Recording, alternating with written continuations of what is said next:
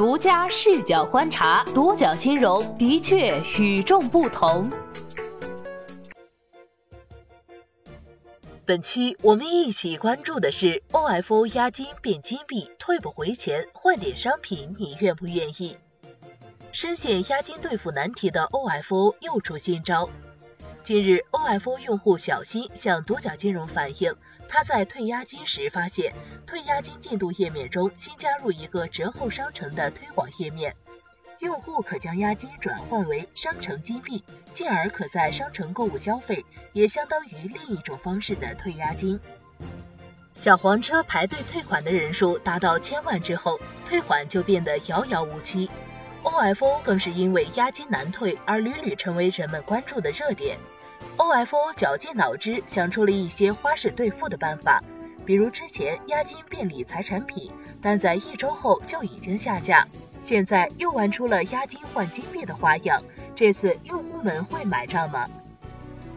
独角金融发现，在最新版的 OFO 客户端中，部分用户在 APP 我的界面出现了一个新的选项，名为折扣商城。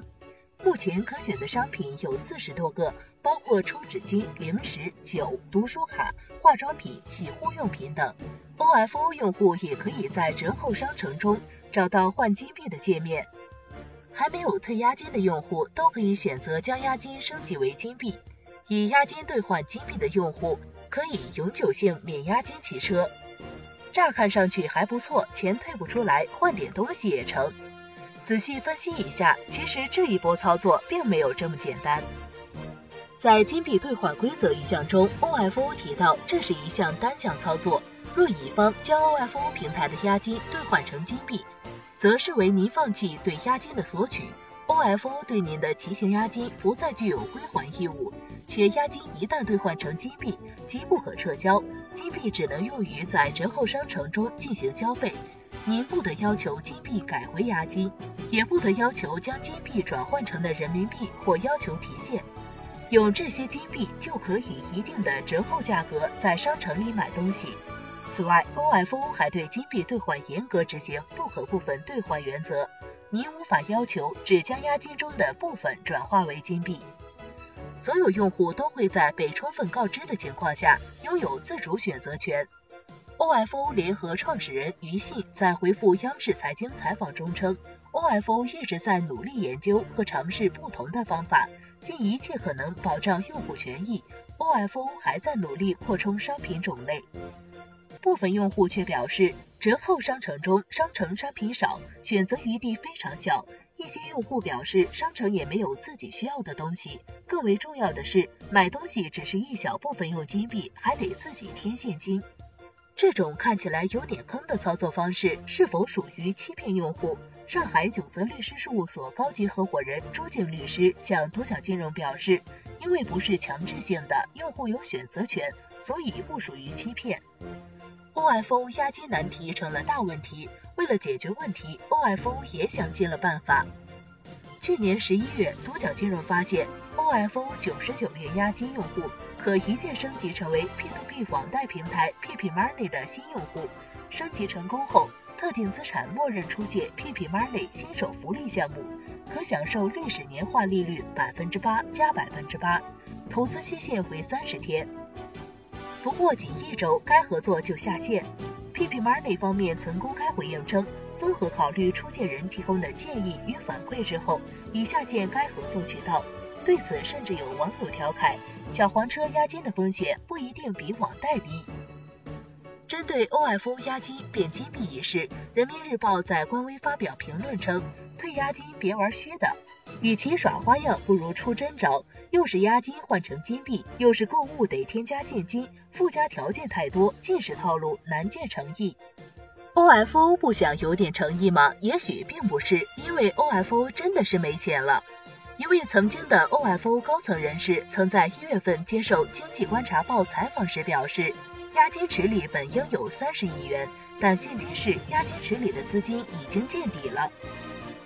2017年8月2号，交通部等10部门联合出台《关于鼓励和规范互联网租赁自行车发展的指导意见》规定，企业对用户收取押金、预付资金的，应严格区分企业自有资金和用户押金、预付资金，在企业注册地开立用户押金、预付资金专用账户，实施专款专用，接受交通、金融等主管部门监管，防控用户资金风险。尽管有这样的规定，但有业内人士表示，共享单车企业挪用用户押金的事情在行业中并不鲜见。对这种做法，上海九泽律师事务所高级合伙人朱静律师也向独角金融表示，共享单车押金是专款专用，这样做是违规的。具体到 OFO 上是否挪用了用户的押金，没有确切的证据，不好评判。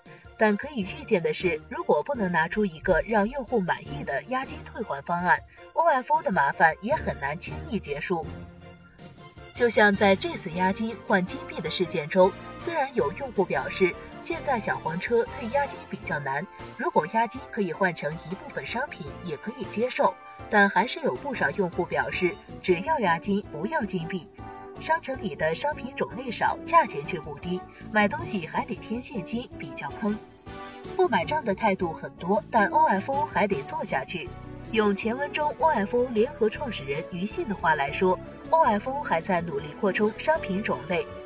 随着事情发酵，于信又在朋友圈回应称，商城的事情这两天议论纷纷，批评的声音也真是字字戳心。初心肯定是解决问题，什么都不做那不叫坚持。看得出 ，OFO 对于这个折扣商城还是寄予了很大的期待。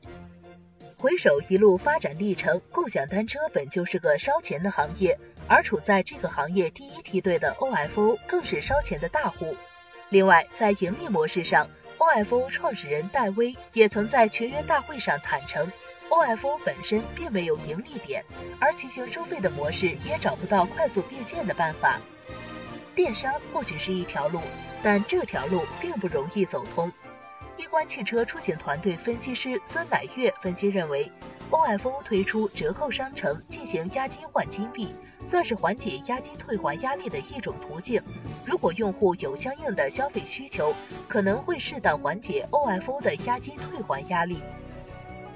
但如果说就此能完全解决 OFO 的面临的问题，也不太现实。